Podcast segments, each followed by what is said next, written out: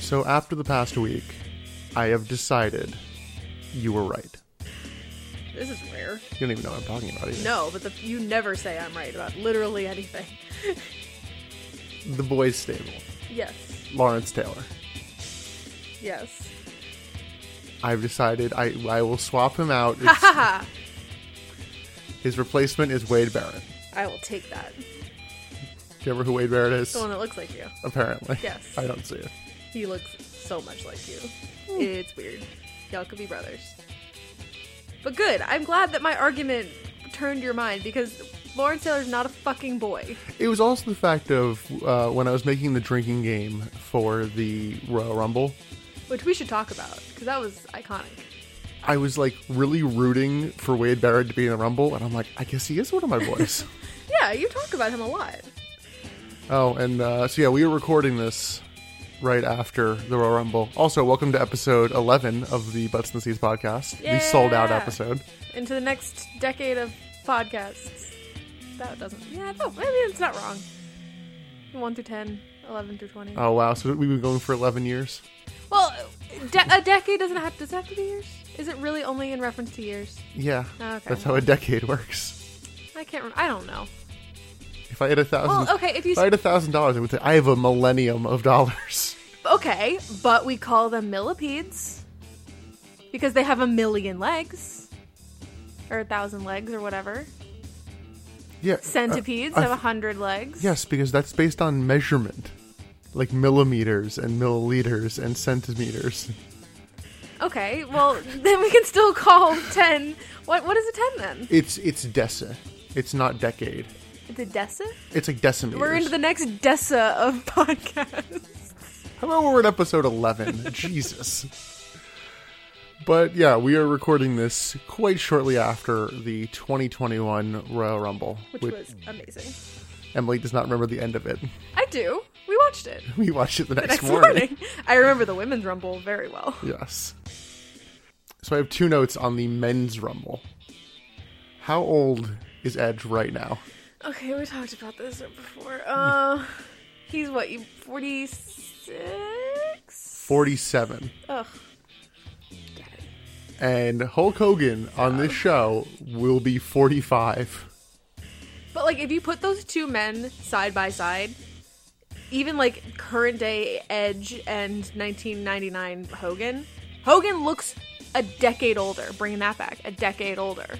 Well, that actually works. I know, but still keeping it all in, in loop.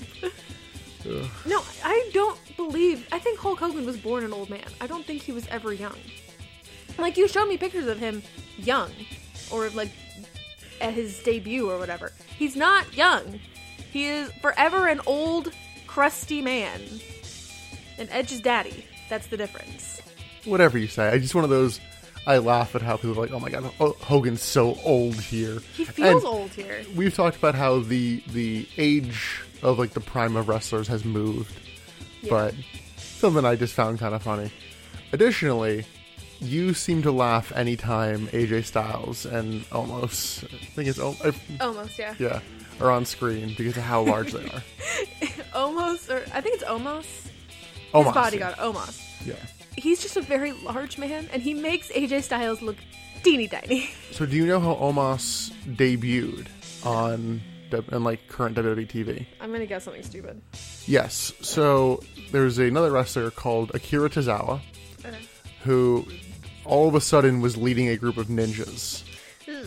and he was this like giant nin- ninja. Wait, Omos was an, a giant ninja? Yeah. What? I don't know why. He's not. However, there was once a WCW character called Super Giant Ninja. Of course there was. Do you know what he was before that? A bodyguard? The Yeti! Oh my god! It, it took a little bit of, uh, of going around the block there, but we got there. That's our one per Wow. episode. you really had to try for that. a little bit. It's supposed to come up organically. No. See, if it comes organically, it's hilarious. If it comes up You ex- work for it. incredibly forced, it's even more hilarious. I don't. I think that's like explaining your jokes. No, it's fine. Oh, God. Oh my god. I really uh, sold out for that joke, didn't I? Okay, I think we need to cut. I think we're done. That was enough of that. You haven't even started. Yeah, I think I'm done. Take it tomorrow. we're gonna try again some other day. Well, much like the tagline for this pay per view, there's no turning back. There was a tagline for this paper. Yeah, on the posters. Welcome to Sold Out 1999.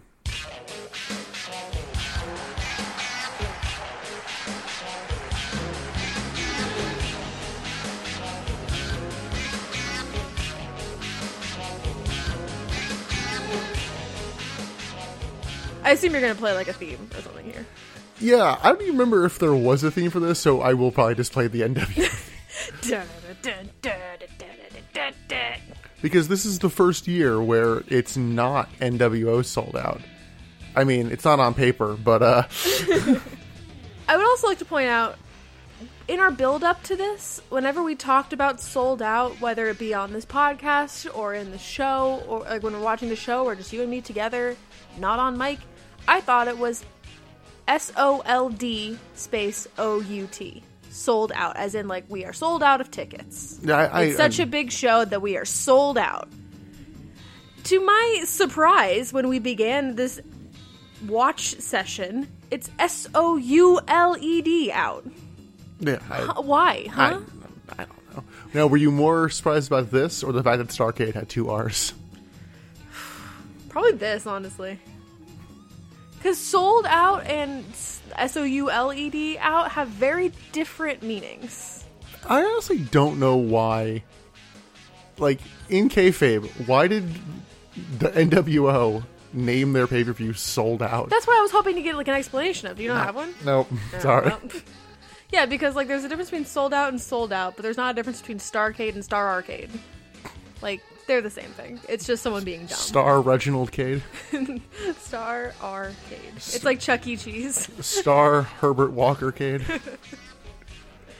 so sold out January 17th, 1999 from Charleston, West Virginia with an attendance of 10,833. Now, we've been doing this. We'll see how Emily does. One of these days I'll go back and look and see how far off you've been on all these. How many pay-per-view buys did sold out get? Now, I'll give you some reference points Please. last month's Starcade did 460,000 buys. World War III before that did 250,000. Sold out last year did 380,000. I'm gonna like cut the difference and say like three hundred and fifteen thousand. Oh, Was I close? 330,000. I was gonna say twenty and I went down to fifteen. Oh I would have been closer. Yes, they will uh, l- likely be on the decline going forward. Although next month's Super Brawl, I peaked skyrockets and I'm like, "What?" I'm interested to see what they book for it. Yeah, we will uh, have to see going forward, but I think uh, the so it's not the Nitro after this, but it's the Nitro after that is like the last time they ever hit a five when they're going head to head with Raw. There will be a couple times where Raw goes on later. I think they get like a five seven once, and even after that, I'm not even sure. I've kind of been peeking at the uh, the ratings and I'm trying to not spoil too much for myself about how sh- shit everything's gonna go. I mean, we've read the fall of WCW, so like we already know how shit everything's gonna become. Yeah, but I feel like you don't remember bits of that. Or We were large listening bits to of it on audio while I was like working from home. Like we just had it on on the computer. We found like a download of it, but yeah, like I did zone out every once in a while. Yeah, and we have uh, plenty of time until Russo comes back, and we have to examine in real time whether or not the ratings bump up like he claims they do. Which, I'm doubting it. which fun fact, recently in the timeline, Hulk Hogan was saying that ratings were now rebounding and how shows rebounding. He went on some radio show and they're like, Why are you back? Why aren't you running for president anymore? And he's like, Well, you know, WCW wasn't making money, brother, so I decided to come back and put money in everyone's pockets. And apparently, since he's been back, mon- business has actually been down. well, I wonder why. I don't know if it was in that interview or not, but apparently Hulk Hogan is trying to bring someone back onto TV. Oh God, who? I wonder if you can guess it. They are currently in WCW. They're just off TV right now. Macho Man? No, Macho is currently injured, but he'll be back eventually. Warrior? You're aiming way too high is the issue. Oh no, then I have no idea. Ed Leslie, aka How the hell would I have guessed Ed Leslie? because they're best friends for some reason. I don't know who Ed Leslie is. Brutus the Barber Beefcake, the Butcher, Dizzy Golden. Okay, he Zodiac. has 700 names and I don't remember Ed Leslie being one. That's his that's his real name. yes, Hulk Hogan is trying to bring Ed Leslie back. I don't know. You know what? I'm sad he's not because I'm kind of curious what the fuck gimmick they would have had for him. God, give him a 24th name. Does he have like 23 names? Is that what the joke was? I don't remember. It's not even a joke. It's it's, it's, the yeah, facts. but his name was like the man with 23 names or 23 gimmicks. I honestly I don't know what the number is, but I don't think it's far off from 23. That number's in my head, so that's what I'm going with. He is not on sold out. That's fine. Enough happened on Sold Out. We don't need Ed Leslie. So let's get into this pay per view on that, you know, awe inspiring note. Because we open with a presidential address from Ric Flair. This was weird. Just in like current day and age, like seeing that background, it's like Yeah, it is weird. it did seem like they were going for like a well, in the overall presentation of the graphics, I'm like, are you going for like a early 90s kind of look in terms of the quality cuz you know, Ric Flair's all about like tradition. I I don't know about that. Well, and I was also reading way too much into this because it's showing him on like basically on a TV screen, like through the camera kind of thing. Yeah, but it was also like the angles were tilting. Yeah, and then it's occasionally tilting and like getting a little like distorted, and I'm like. Is that like are they trying to do like some avant garde shit and like oh the NWO's presence is still around because all their stuff would be you know Dutch angles and constant cutting and I'm like That would be interesting. I'm like are they going for that? They're not thinking that hard. You know what? If if the one person from production who was actually on for that ever listens to this, tweet in. We appreciated your work. yeah, I'm sure the WCW producer from 1999 is definitely listening to this podcast. Ah, You never know. But Flair's main thing is that he thanks everybody who stayed true to WCW. He doesn't really say much. He just says that they're the strongest wrestling company in the world and WCW is in control again. You know. Yeah, he he talks a lot without saying anything here. Yeah. But and then we go to the opening pyro. which looked a little more precarious from the angle that they were showing it at because like they showed like the top of the um, stadium like the roof and like the pyro was really close to the roof from the angle at least in the angle that they showed i was like ooh wow that's close Yeah, you had issue with this. I didn't even really notice because I was busy noticing that there was now a Titantron. okay you were all about this titantron I, I listen. I want a Titantron. bitches love titantrons Well, I'm kind of that sad. bitch a titantron I'm kind of sad nowadays because people don't have entrance videos anymore. They just have a graphic that usually just says their name. you mean like 2021 Yeah. yeah It's just all real generic looking, and I'm like, oh, okay. yeah it's not really like it's it's definitely not like dx or chris jericho like what they have Well, even then, like Edge had a good like entrance video, and like John Cena had, you know, like people had like basically music videos for their for their introduction yeah. yeah, yeah. And I'll tell you who doesn't have entrance videos yet is WCW because almost everyone's entrance video is just shots of them in like a black void and then just, you know, various glamour shots of them all clearly from the same day. And I'm Oh, almost yeah. wondering if it was just earlier in the day. Yeah, they just they set up a black backdrop, got like two shots of the person, and the person in editing just put on a whole bunch of different like panning shots of different levels of zoomed in. yeah. Yeah, that was it.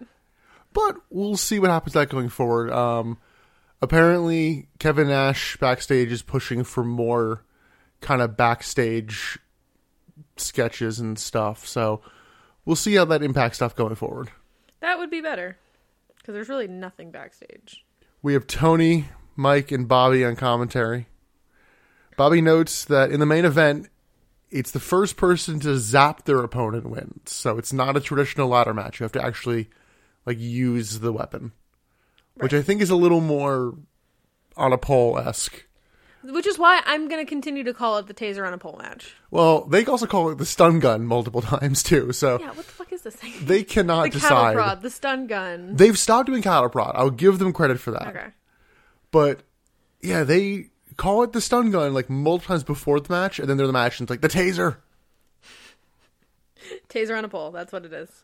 And then Tony clarifies that there's a new stipulation for the Jericho Saturn match that it it is indeed loser wears the dress.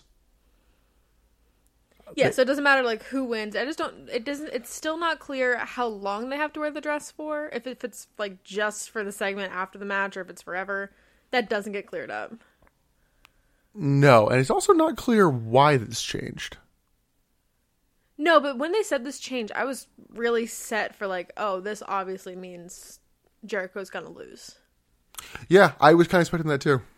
I thought it was gonna be like takes your own medicine, backfiring, like Also because while not as eminently as the giant, Jericho is also kind of on his way out. yeah. When he doesn't leave until like end of this year, right? He debuts in WWF in September, but he's off TV for like months before uh, he actually because he's doing house shows. He's just not on TV. Because I know his thing when he debuts is very like Y2K, Y2J, which is 2000. So I figured it was the end of the year. No, it's a little bit earlier because they they have the uh, countdown to the millennium, and Yeah. it's like September, and they're like, why why is it counting down now? What the hell? But we'll get to that match in a bit. I say a bit, but they say that there are nine matches tonight. I'm like, what? How the hell did they get to nine? we counted four. We forgot one kind of obvious one in the grand scheme of things at that point, but there are nine, and I'm like, I'm sorry. N- Okay. sure. And they all feel long. They do. Like WCW went from having like really short, quick matches to too long. I'm wondering if watching that Raw also spoiled us of just like three minute match. True. Commentary then suddenly throws to backstage where Goldberg is holding his knee. And he's like, get out of here to the cameraman. Yeah, it's like a 10, 10 second maybe jump to the backstage. Yeah. They just like open the door, he's on the ground clutching his knee, he says, Get out! And then that's it. yeah, commentary tries to speculate on what happened, and they're like, maybe he fell. It's like y- you don't make him sound tough when you say maybe he fell. Oh, I guess he tripped. We will not see Goldberg until the main event, but commentary just endlessly speculates on what's up with that. And yeah, they keep doing the maybe he fell. Oh, maybe he fell off a chair. It's like, guys, no, he didn't fucking fall. he is like a world class athlete. The man knows how to balance. So they'll be talking about that through our first match, which is Mike Enos versus Chris Benoit. Yeah, as soon as they announced his competitor as Chris Benoit, I was like, oh, gee, I wonder who wins this match. commentary just talks about Goldberg and the NWO. But I noted they still are not calling them the NWO Elite, even though all of the chapter titles for the network are calling them the NWO Elite. Have they called themselves the NWO Elite? No, I think they will eventually. So it's just like, all right, this is the thing. So the chapter titles are giving us spoilers. That happens sometimes. Yeah. It also gets exposed anytime it's like Mike Enos in singles action. It's like, well, I wonder who he's facing. early on, Enos Just say penis. I'm gonna, oh, I know, I'm gonna have a hard time saying Enos this whole time. Just say Mike. Mike Enos spits at Benoit, so Benoit double snot rockets back at Yeah, him. ew. I noticed that Mike Enos is incredibly generic looking. Yeah, he It is. just black trunks, black knee pads. Like there's a little bit of flair on the boots. There's not 27 pieces of Eh, flair. It's a very niche joke that most people won't get. Eh, I'm fine with that. It's most of my comedy. Thank God you have a podcast. A lot of stalling early on. But commentary mentions the tag title tournament, which we have not talked about. Kenny Chaos and Rick Steiner were stripped of the tag team titles, and there is now a tournament on Nitro. Oh, shit. Okay. Sorry, that happened on Thunder, Okay. which is why we missed it. And they started a tag title tournament, which the NWO is hell bent on stopping.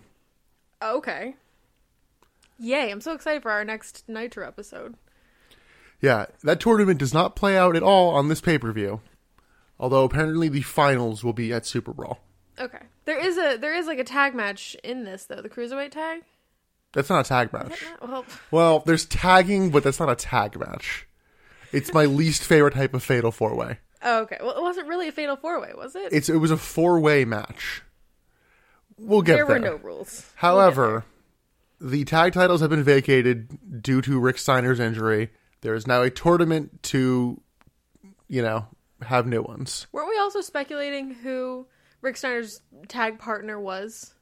So I guess this clears it up. Yes, I think it was Kenny. Cha- I've looked up the history of it. It was it was marked as Kenny Chaos. I don't know why Judy Bagwell suddenly one week was fine with it, Yeah, I don't know. or rather, why WCW was fine with Judy Bagwell. I get why Judy Bagwell's like, "Fuck it, yeah, payday." Why not? Which yeah, we haven't seen Judy Bagwell in so long. That's okay. Although, wasn't it because Rick beat her up? I don't Or not remember. Rick, Scott. Jesus, that's very different. Very different people. That is very different. I don't remember. Anyway, in the match, we get uh, two bear hug spots from Mike Enos. These were like weird bear hugs too. Yeah, they you were didn't like kind of like embracing, like they're trying to not make out, you know? Like Well, I think it was also because I don't think Enos was lifting Benoit high enough, so he had to like lift his legs up to not be standing on the ground. It's like when you're too tall in gym class and they're like, "Oh, to do pull-ups, you have to like cross your legs and hold them Yeah. up." And I'm like, But it also looked like he had his one arm around his shoulder and the other one ar- uh, under his arm, and like he was kind of gripping on like that and trying to lift him that way. "He doesn't get a submission. I'm not terribly worried about it." No, but it was just it was a very intimate bear hug. I noted that Enos is fine in this match. He's just not terribly interesting. He's not boring. He's just there. yeah, like I noted that like I'm not glued to this match, but it's not bad. It's not stupid. No. Like they're competent. Like Benoit goes up top, and depending on which commentator you ask, hits either the crippler swan dive or air crippler. what are these? It's the diving headbutt. yeah, but the crippler swan dive. Well, in WWF, they call it Air Canada because he's Canadian. Yeah, He basically belly flops. He doesn't dive. not really. If he dove, that would be a very different and like br- neck breaking move. The I like the air crippler. I think that works. It's called the diving headbutt. Not everything needs a crazy name. Like, Well, commentary's obviously also getting a little bored with some of these matches, so they need something to talk about. yeah, like Eddie Guerrero has the frog splash. Yeah, but think about how did Norman Smiley get the big wiggle? Commentary was bored. Yeah, well, they actually they have one of those moments in the Norman Smiley match. Yes. Anyway, the diving headbutt commentary does actually acknowledge that, like, yeah, that fucks Benoit up too, because I'm pretty sure Enos gets up before Benoit like again. It's like, dude, stop! Like, i- is that backstage telling people like stop doing this move? Probably. We're having your opponents get up before you. Benoit taps out Enos w- with a crossface after Enos goes for a clothesline. It's not a bad match. I, I just I wasn't enthused, but it wasn't bad by any stretch. No, it was very telling. Like, obviously, I knew that Chris Benoit was going to win. So the fact that Mike Enos was going for so many pins, like he was trying, he was going for so many, and like Chris Benoit went for like maybe two, but the second he locked in the crossface, like, oh, it's done. Yeah, The end. Mike Enos is not scrambling out of the crossface, No. especially uh, ten minutes into the match. No. This match went ten thirty four. Oh yeah, Nick made note of all the like lengths of the matches. Yes, I got them all from Wikipedia. So if if you're gonna be like, well, actually, when uh, ten thirty seven, uh, fuck Go edit the Wikipedia page. We then get a Hall and Goldberg video package.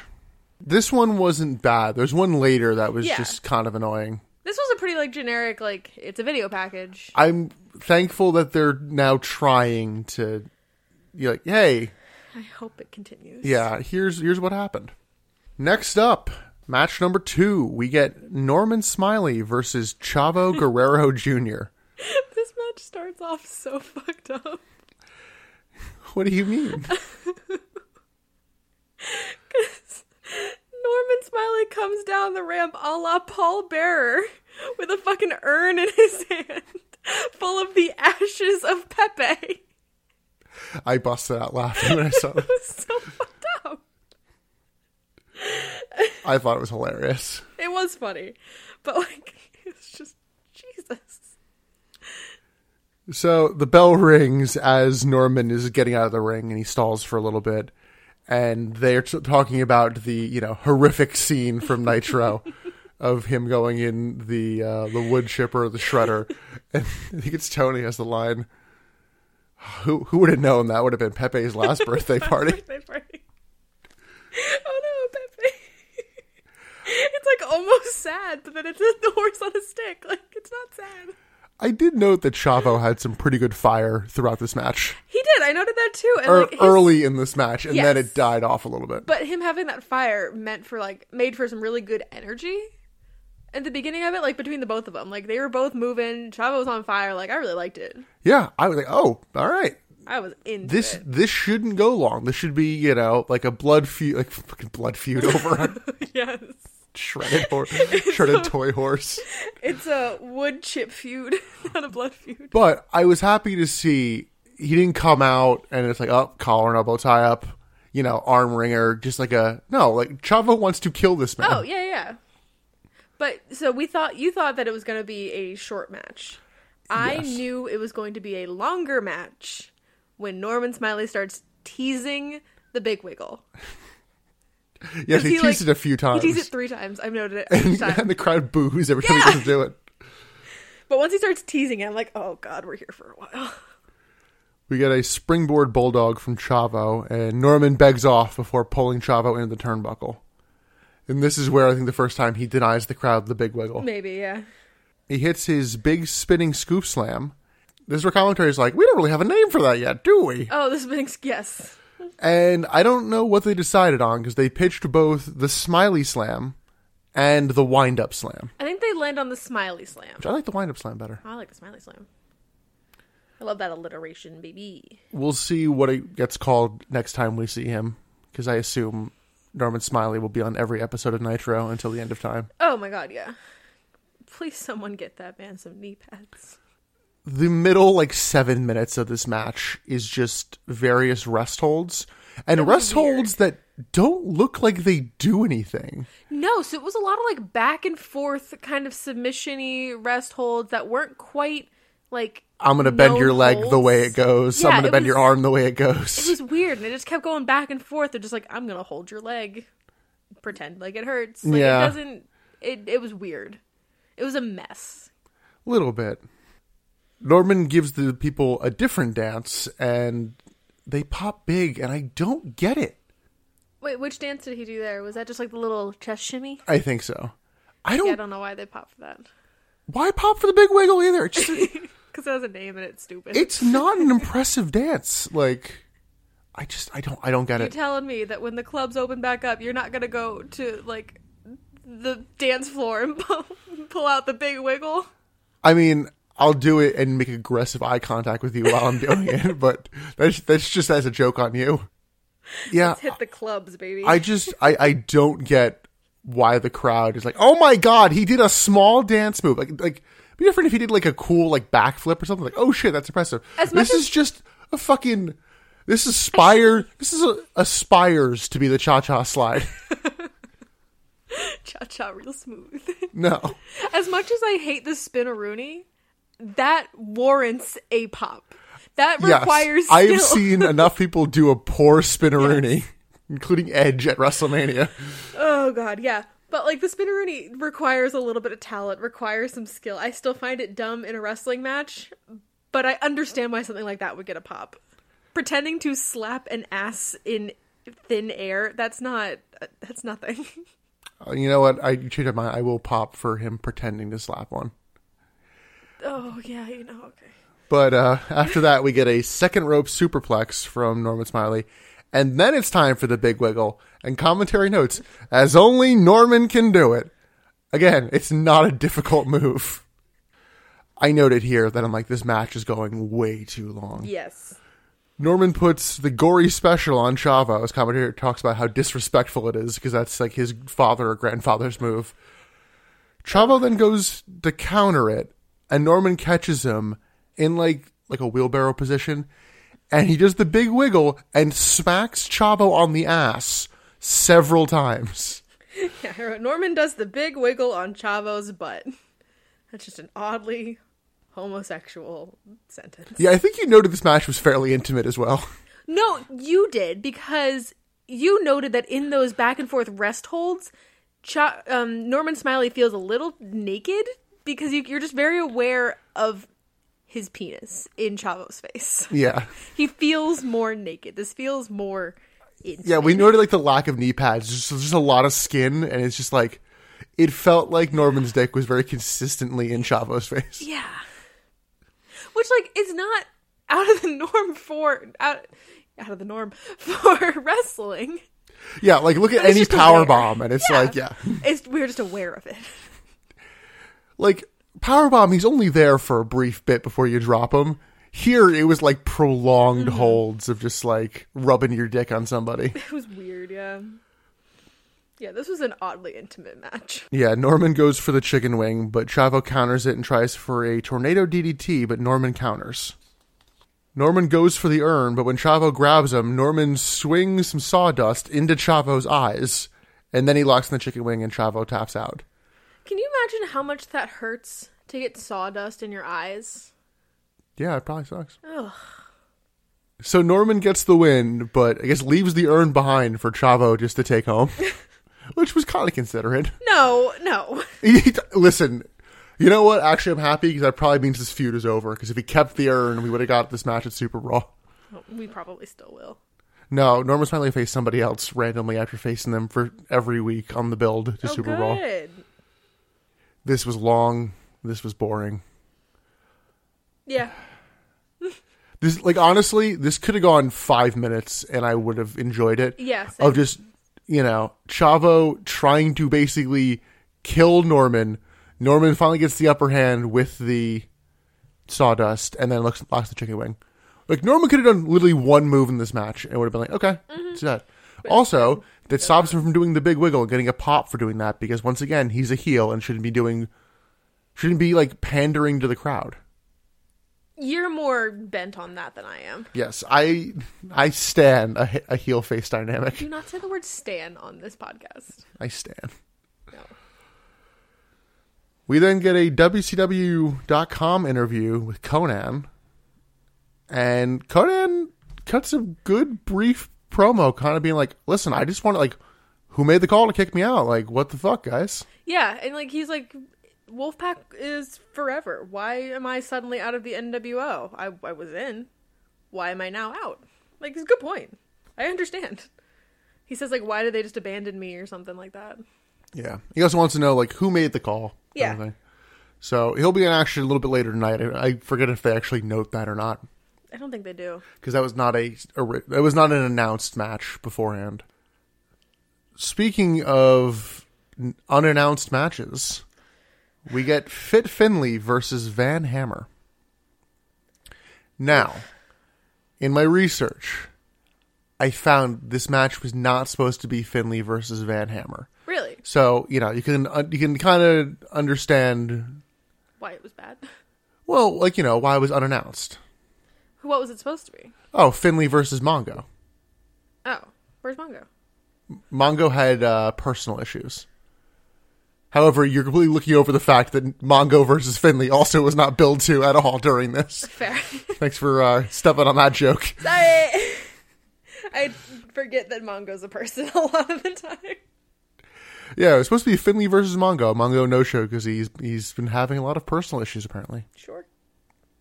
I mean, I feel like any Finley match would have been like, oh, why is this happening? Because what has Finley been doing on TV? Well, I noted that where I'm like, you have six hours a week of television. Just do loose builds to pay per view matches. Like, listen, Norman Smiley versus Chavo Guerrero was a stupid build, but I understood why they were fighting on pay per view. Yeah, that makes Like- sense. A little storytelling goes a long way. Like, I shouldn't need shitty exhibition matches on events I pay for. True. Yeah. And we have an example later of a unannounced match that still absolutely works.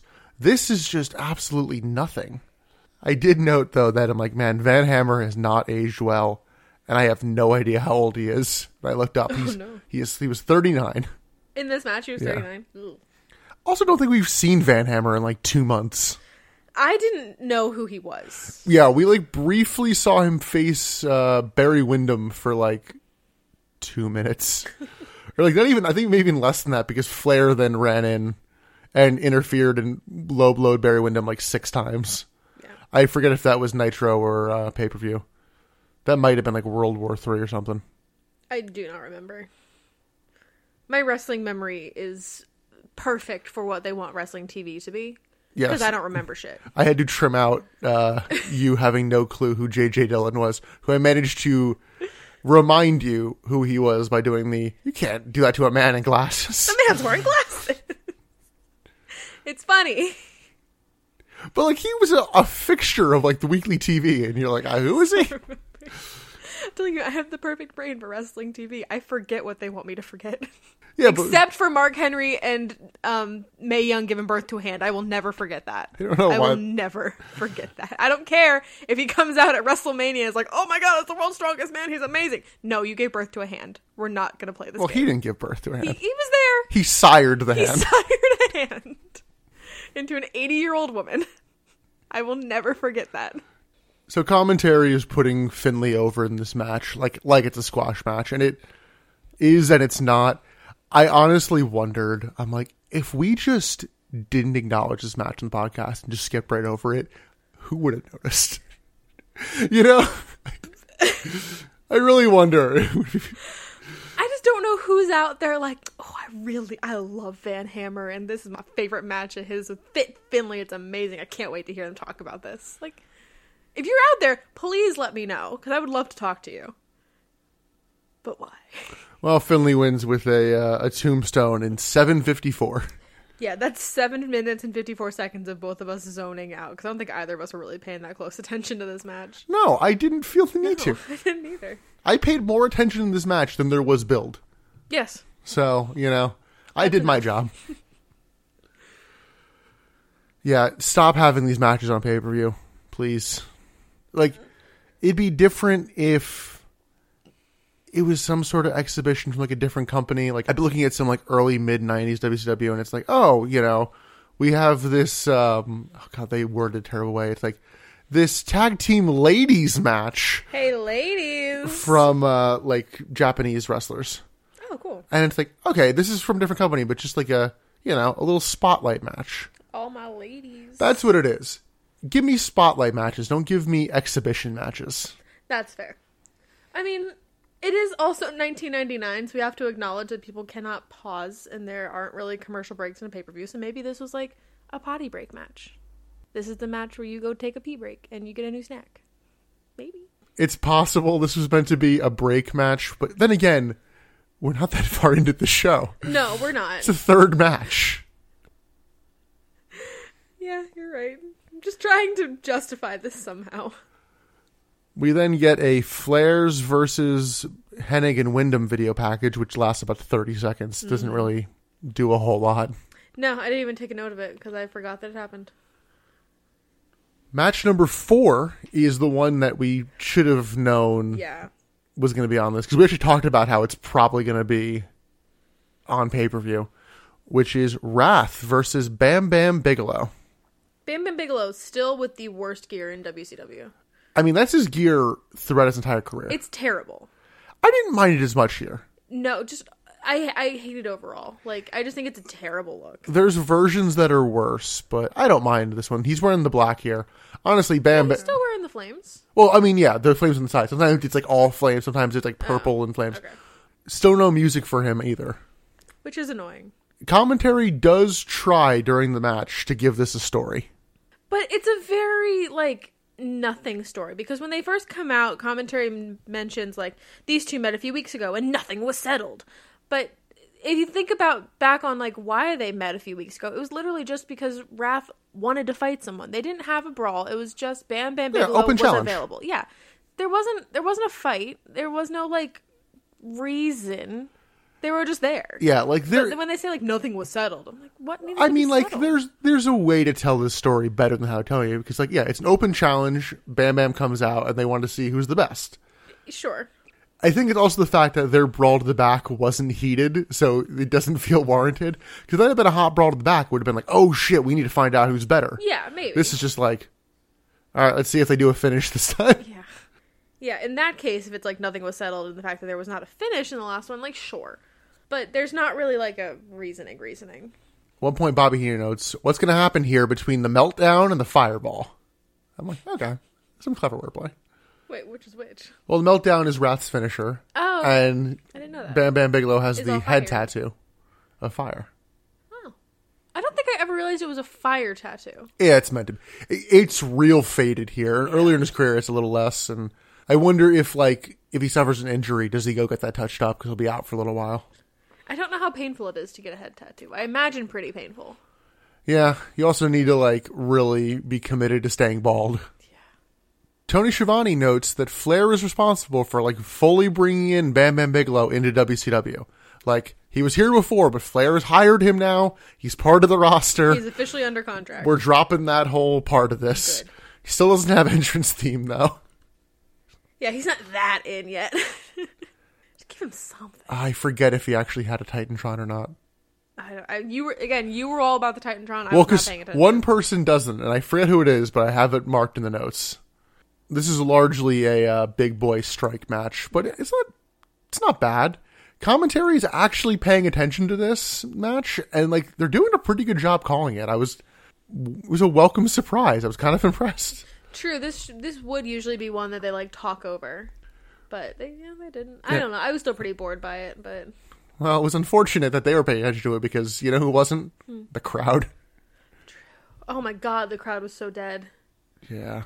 It was really sad. Well, there's also a crap ton of rest holds that just kill any flow this match has. Yeah, Like this match go- also goes too long. Almost every match tonight they goes go too a little long. too long. Like this should have been bordering on like a Goldberg match of just like Mm-hmm. hit some big moves and like call it. But the dead crowd gets to Bam Bam at certain points. You can see him looking Yeah. around a little pissed off. Like, dude, what the fuck? That you shouldn't be this dead. Again, it's also the fourth match of the night. Like we aren't. I don't even know if we're like at the hour point. Like they don't have a reason to be this like tired yet.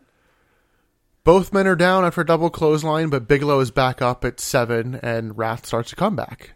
Although mid comeback, he goes to dive onto Bigelow into the corner and somehow manages to hit his head onto the post, like behind the turnbuckle. Yeah, and like I think we backed it up to watch again. He does actually hit his head. Yeah, it's just it like wasn't panto enough. Usually we'll do that. It's like a big like, oh my god, they did a huge dive. It was just like you kind of dove, and Bigelow just kind of aided you going into that. Yeah.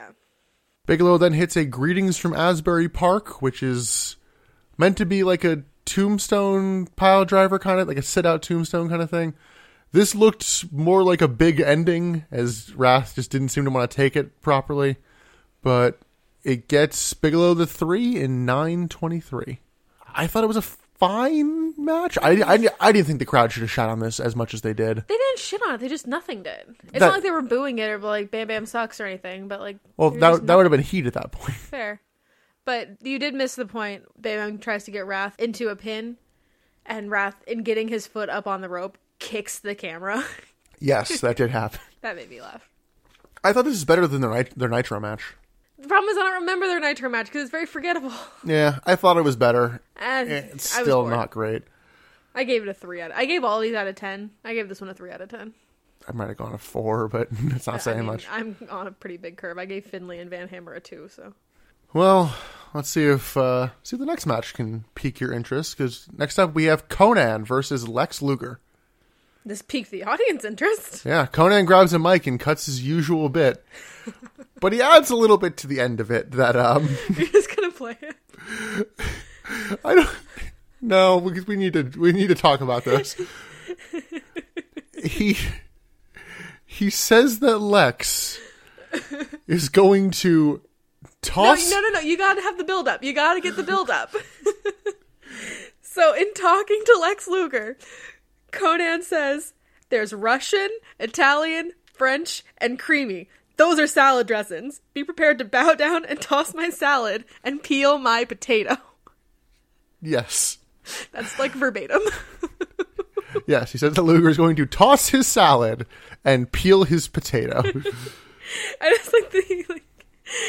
Those are salad dressings. you know how you shit on me when I have to explain the joke? But when you have to explain to your quippy promo. I loved it. I thought this was the greatest. This might be my like best bit of the night because this is the best. This is the best promo I've ever heard.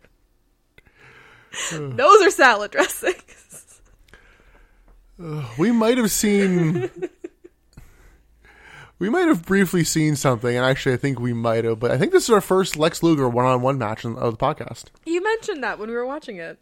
I did know that he came out. And I'm like, I am not excited for this. I was like, Conan versus Luger. I'm like, oh, the the wolf pack explodes. Ugh. Oh. Lex grabs a mic and he actually offers to let Conan like walk away. Like, dude, I'm not mad at you. There's like an A team and a B team, and like you, you, you didn't You're make on the B team. well. See, that's where he lost me because the B team is actually a thing. Oh, really? And he's like, and you didn't make the A team. It's like, well, you didn't offer him a spot on the B team. there's an A team and there's a B team, and you're on the C team. He's like, listen, I'm not mad at you. Just like walk away. Like I got no issue here. And instead, Conan decks him. Throws hands. Man, Conan has some real good fire that like wakes up the crowd early on. For as dead as they were after the Wrath and Bam Bam Bigelow match, they really woke up. Yeah, Luger goes to leave, but Conan brings him back. And then we get them. It's 1999, and Lex Luger is still making noises every time he sells. Ah!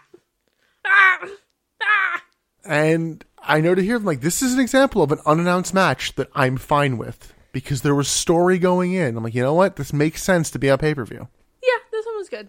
Luger counters a dropkick and works over Conan's back.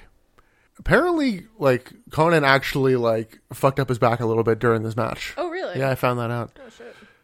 Conan starts his comeback and hits a rolling clothesline. He then starts to move real slow. So I'm guessing that's the Yeah, I think that's when they when he tweaked it. Yeah, I- I'm not sure that's when he tweaked it, but I think doing the role aggravated it. Because Miss Elizabeth then comes out with something very clearly behind her back. Oh yeah, she like comes out with both her hands behind her back, just like I don't really walking know why. quickly Down. She comes. So this is what I was trying to say. Like when we were watching this, I think I mentioned to you, I'm like, this seems like a weird interference. Like not that it was Miss Elizabeth, but she just came down really quickly, did her thing, and very quickly left. It felt very rushed. It was so short. I just found it weird. Yeah, it was strange because Conan has Luger in the tequila sunrise, which this was not that move. No, I was this was gonna like say, a 'cause single they leg meant- Boston crab. They mentioned like, oh, they got him in the tequila sunrise. Like, is- okay, if you say so. again, I'm guessing his back is injured, and so he's like, I'll do what I can. Liz then sprays something in Conan's eyes. They say it's spray paint, but like, it feels like there should be more paint if it was that. It's like mace or spray paint or something. So commentary does actually mention like it was supposed to be spray paint, but th- she was like, oh, she didn't shake it up, so he just got all the alcohol at the top. Okay. That was the commentary ex- ex- explanation. Luger then gets Conan in the torture rack and wins in 9:31. I thought this match was pretty good. Really? I I was was fine. I was dreading this match and I ended up enjoying it. I thought it was all right. I I don't know. I just they told a good story. They both worked fairly well. Lex, you know, working over the back to set up for the torture rack makes sense. Okay. I was pleasantly surprised. You you seem underwhelmed. I really was. I didn't really like. It was good, but I, again, I just kept losing my interest. I am making a very like valiant effort to pay attention to these matches and like not be on my phone and not even like think about like not let my mind wander when we watch these because I do recognize that I have a problem with that when we watch TV. But when I notice myself doing it, I make note of it in the notes because I'm like, this isn't holding my attention enough to keep my mind from doing that.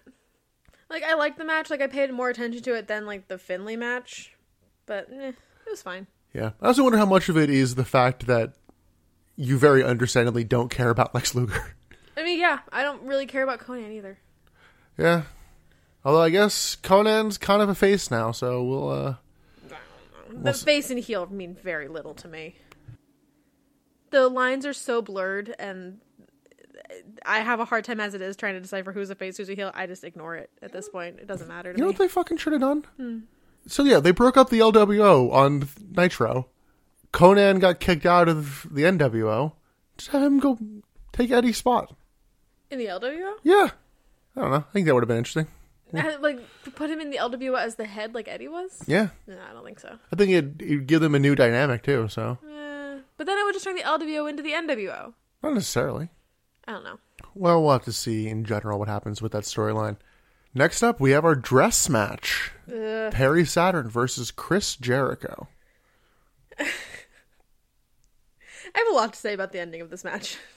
Well, Saturn does not come out with his chainmail vest this time, Thank God he's changing up his uniform. I hope. but he does come out with a bandana with like the ties in the front, so it just kind of looks Yeah, lame looking. it's still not a good look. Perry doesn't know how to dress himself.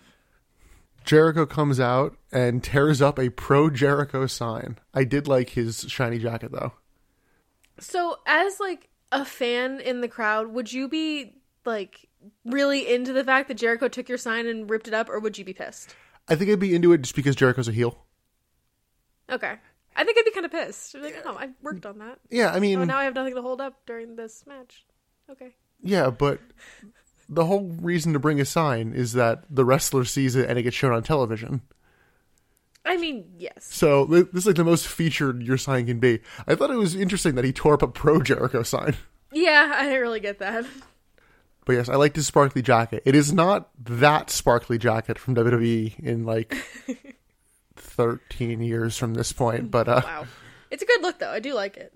I can't wait for some referee screwiness in this match. Because guess what? It's that fucking ref. Because, I mean, one, of course, Of course it would it be. is. I don't know. I would have had it been a ref bump, and then you have that ref come down because immediately he's the ref. You know, it's like, well, I, I'm now just waiting for the fucked finish. Yeah, that's fair. But I don't know. It didn't. The end finish didn't seem so fucked.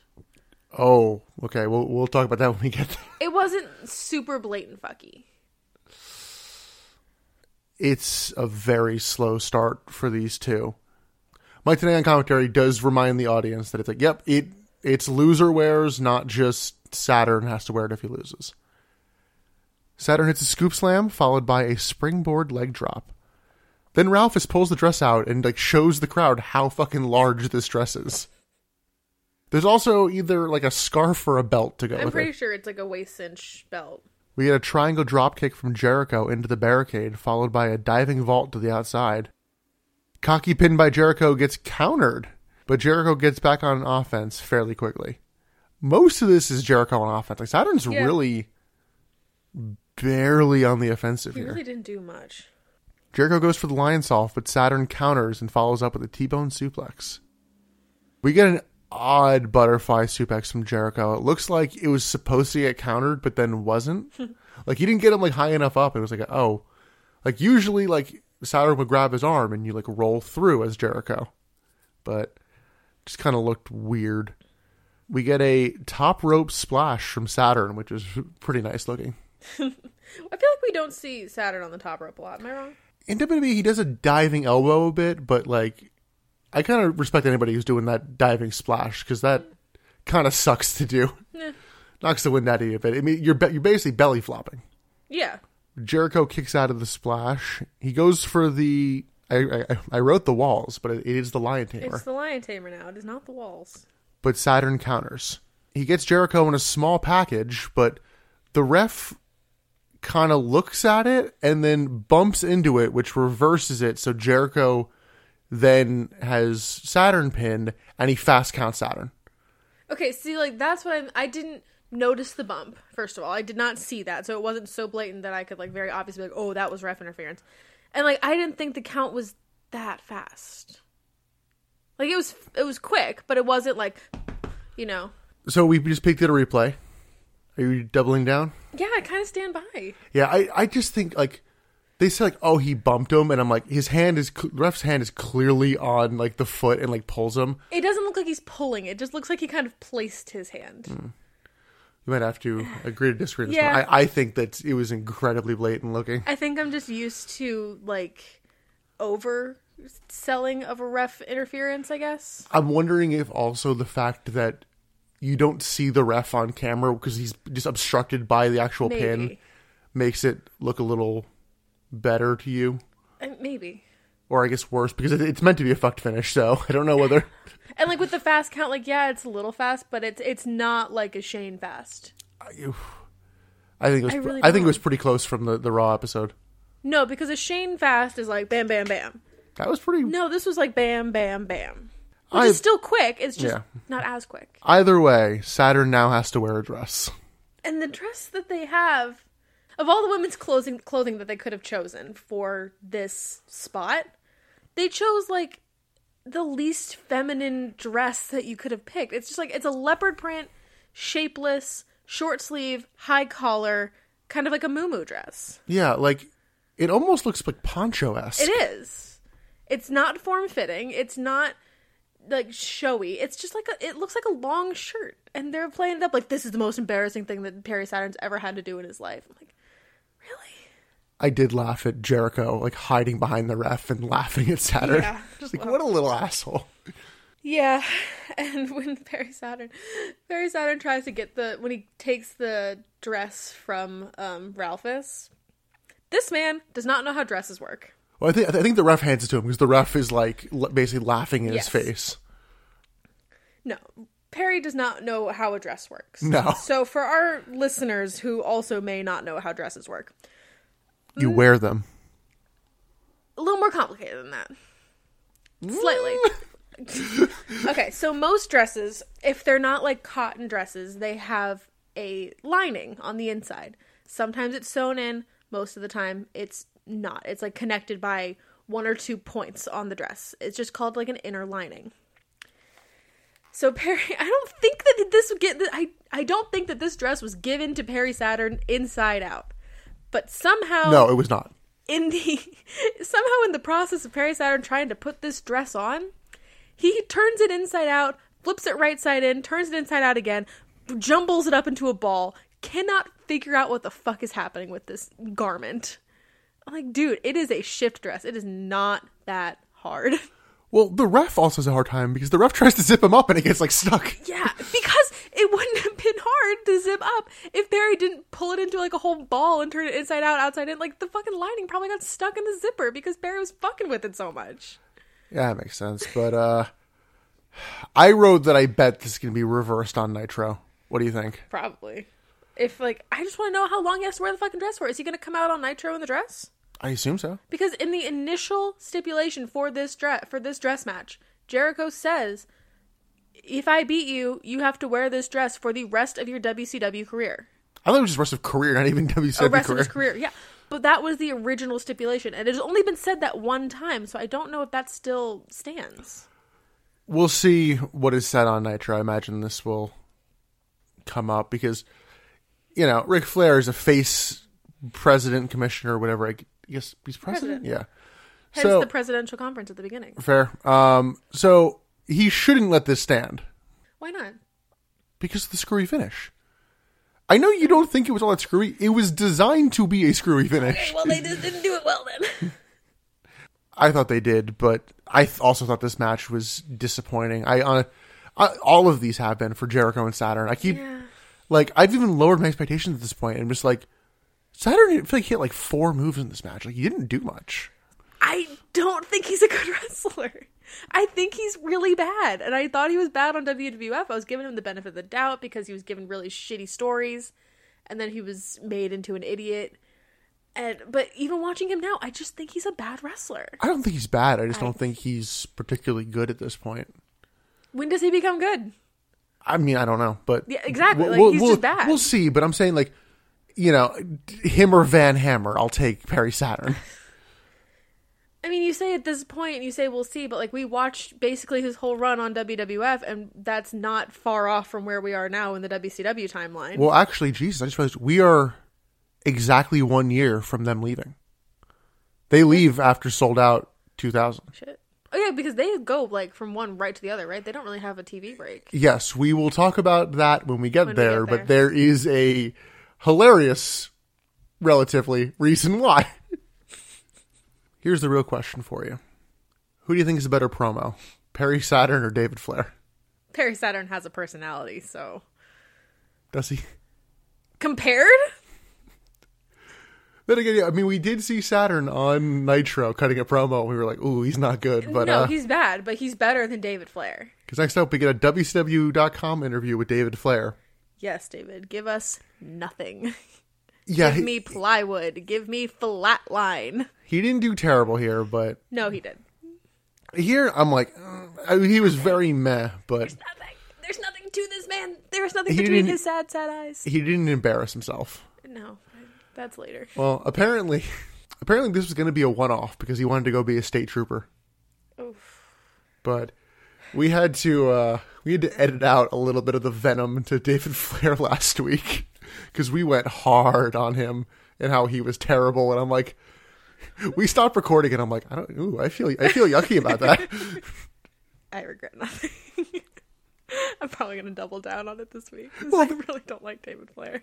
this week we can have specifics. Last True. week was just like, oh, he's fucking shit, mate. I thought we had a good conversation about like children trying to live up to their wrestling parents. Yeah. I gotta trim it down a bit because we just started We listing just everybody. ranted. Just, it just turned into everyone who's better than David Flair. So, including his sister. yes. His sister, who at this time does not want to be a wrestler. Oh God, isn't that sad? Oh, Get ready. So, do you remember the other week when I got all annoyed about psychosis? Uh huh. Get ready for that in spades. Because next up, we have a cruiserweight title four corners match, I guess is what they call it. Kidman versus Juventud Guerrera versus Rey Mysterio versus Psychosis. And so we'll start off by explaining the rules two men start the match and the other two are on the apron. And to get into the match and be the legal man who can pin or submit somebody, you have to tag in and out. I will note WWF did this for a little while too. It is stupid. Also because it doesn't really come up here, but I'm like, is this no DQ? Because if you, because then everybody loses by DQ. If True. you get DQ'd, so I don't know, but The rules do not matter. well, they do and they don't. I mean, even we'll get to it. There are rules to wrestling for everyone. They are not Follow the followed. rules. Yeah, and Psychosis in this match, I was just more and more concerned. Psychosis is the one who gets no Titantron. He just gets the, Oh! he just gets the sold out logo. Yes. And Ray comes out to not the LWO theme. I'm pretty sure not the other rap No. theme we heard. I think this is a different rap It's theme. new, and if before you ask me, it does not slap. Oh, I didn't even think it did. No. it's not who's that jumping out the skies. I wasn't sure. Like, oh, they don't have the rights to this, so they'll just pipe in a different one. But it is now time for this week's episode of Who's that Pokemon? So we had a little bit of a difference of opinion on the core color of Ray's gear here because it is accented with black and like silver. Yeah. Now the main color is like a muddy green. I say it's more like taupey. No, the tope is a move they do. Okay, if I can't sing "Who's That Jumping Out the Sky," you can't make bad jokes. I'm the editor. We had to record Nick saying it's not "Who's That Jumping Out the Sky" three times because he got mad that I sang the theme, and leave this in because I'm mad. So, did you even find a Pokemon for the color you're claiming? Okay, so I have one. I don't love it. Yeah. So I said it was like a yeah muddy kind of army green. Well, before we even like decided what kind of gear we were going off of, he came out in like a really shiny jacket. So I was like, oh, whatever Pokemon he's gonna be, he's gonna be shiny. And then you were like, oh, I'm not counting the jacket. So I was like, well, fuck me. I don't like my choice. I'm going with that off the bat. But my choice for who's that Pokemon of Rey Mysterio during Sold Out 1999 is Zigzagoon. Okay. So, so going based off your brown note, I kind of figured the same. If you want to go that way, I mean, yeah, that's the only thing that that's the only Pokemon I could find and or think of that I was like "Ah, that Zigzagoon is the only one that kind of matches that color tone. yeah. I I mean I still disagree. I went with Larvitar slash Tyranitar. They have different colored tummies that don't really apply here, but I thought th- their No, that is way too green. That's that's the color I saw. I disagree wholeheartedly. That's way too like light green too, because like, he's a very muddy green. This is more like I, this is more like mossy green. This is not uh, muddy. I think this, similar to the Beedrill one, there's not really uh, a gray color here. I think mine's closer. I think yours isn't even remotely close. Okay, well, comment in, tweet in, say, let us know somehow if Rey Mysterio sold out 1999 gear without the jacket. Is it closer to Zigzagoon or Larvitar? We'll move on. I disagree with you. So Ray and Kidman start, and the other two immediately get in the ring. Like they're not tagged in; just Just immediately comment. come like, interfere. the second that um Rey Mysterio and um and Billy Kidman do a move to each other and they're both down, they Psychosis and um Juventud just come and start beating each other up or beating the guys up. Like it takes three seconds. You were getting upset about the constant USA chance. Oh, I found this so gross. Yeah, I understand why. On the plus side, at least one of these men, and it's multiple, but at least one of these men is actually from the USA. As opposed to, it's like Bret Hart and Yokozuna, USA. It's like he's Canadian. I just think a USA chant when three out of the four men are like from the LWO that is Mexican or Latino, like I think that's horribly fucking racist and I think it's disgusting. We get a double crossbody from Ray and Kidman, and then both the other men come in and stomp them. To which I wrote, thanks, I hate it. I feel like that was just kind of your vibe through this whole match. yeah. Ray tags in Psychosis, and Psychosis all of a sudden seems pissed off. He's like shocked that he has to be in the match. Kidman tags in Hoovy, and this is where commentary started to piss me off as well. Where these matches are stupid, and commentary doesn't know how to explain the psychology of like, oh my god, why would you ever tag anybody into this match? Yeah. Oh, oh my god, you can't win if you tag somebody else in. It's like, well, you also aren't going to be getting worked over for twenty minutes. Like, pe- they just decide to like shit on this match, and I'm like, what the fuck? I do find them funny later on down the line where they're like, Are they the legal man? I don't think it matters anymore. Yeah. Mm, we'll get there. like, I find it funny. You find it annoying. Yeah, commentary is wondering why you'd ever tag out, and then the two go to tag out, and Ray and Kidman just drop to the floor, which that I understand. It's like, no, you two go fight. Yeah. Oh God, I you know what? I have to give this match credit. Once I've thought about something, there is a tag team version of this match. I don't remember what pay per view it's on. It's probably something from '98. And the New Age Outlaws are in the match, and like Road Dogs in. I think he's in there against like Bradshaw, and Billy Gunn then like tags in from Bradshaw. So now it's Jesse James against Billy Gunn, and one of them just lays down and they pin him, and it's like, well, they won. True. Yeah. But it's like, wait, no, you would won just and do you that? lost. Yeah, which is incredibly stupid in a tag team match. That at least can't happen here because this is not Yeah. a tag team match. Yeah. And the win- the one winner gets the uh, cruiserweight title.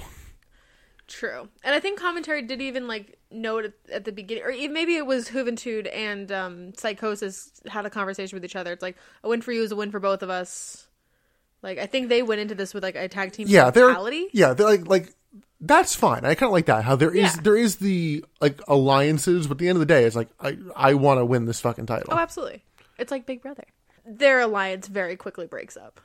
Well, Kidman forearms Hoovy, and apparently that's a tag. The tags become very like, I guess. I guess that's a tag. Hoovy hits a diving Hurricane Rana. He is not the legal man. Ray wants to come in to like even the odds, and the ref's like, "Whoa, no, no, no! You can't come in!" As like Hoovy is still in the fucking ring.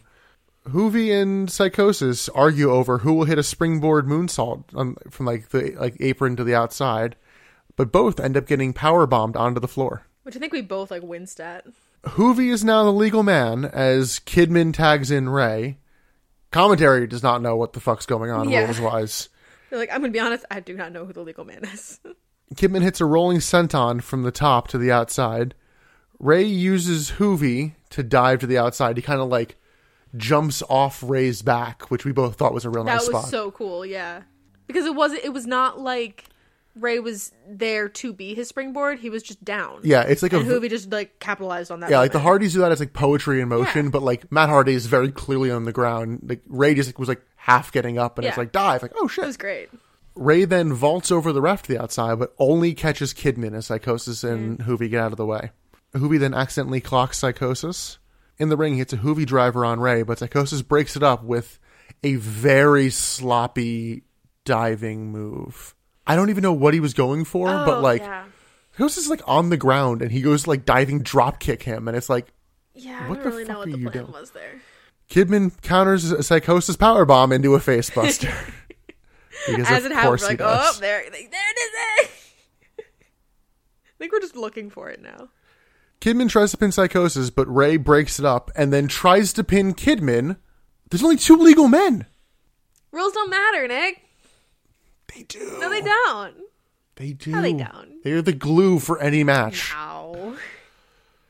Like at this point, I was willing to be like, okay, I don't know which two are the legal man. Whoever they say is fine, but you can't establish two people as the legal man and then while the other one's still in the ring and hasn't tagged, try for their pin. It's like no.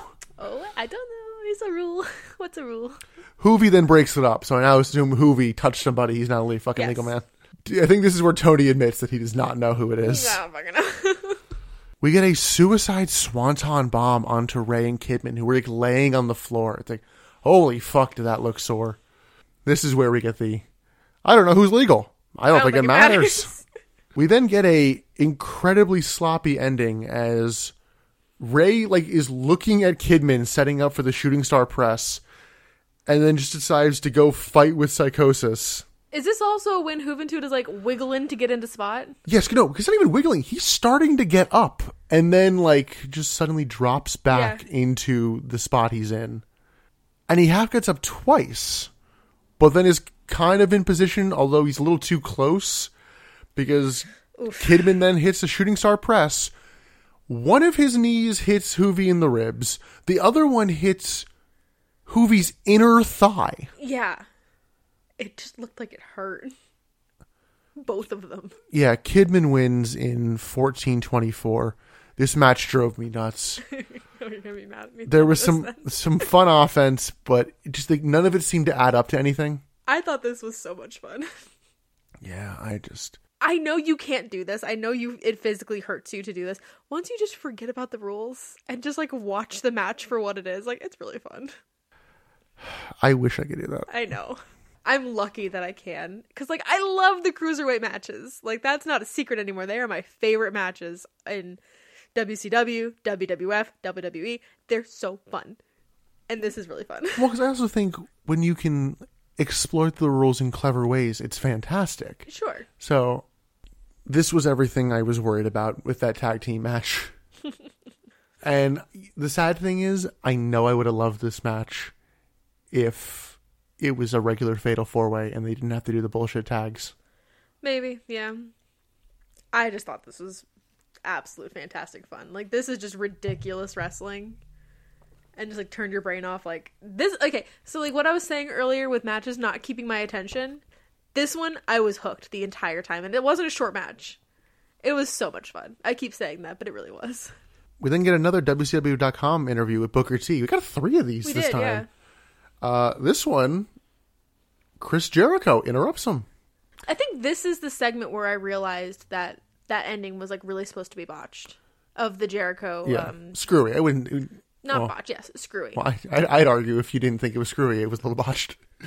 Okay, both. This is this is when I realized it was supposed to be screwy. But uh, Booker T takes exception to Jericho's win and he says he kind of wants to fight Jericho.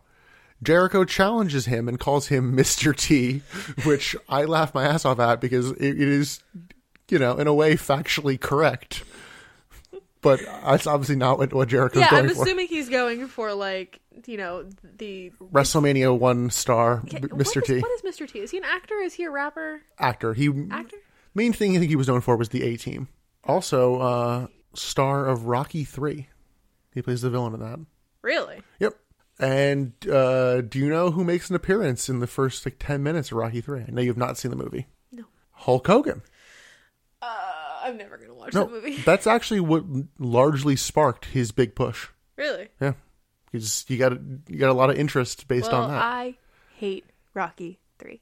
he played Thunderlips, which is a great name.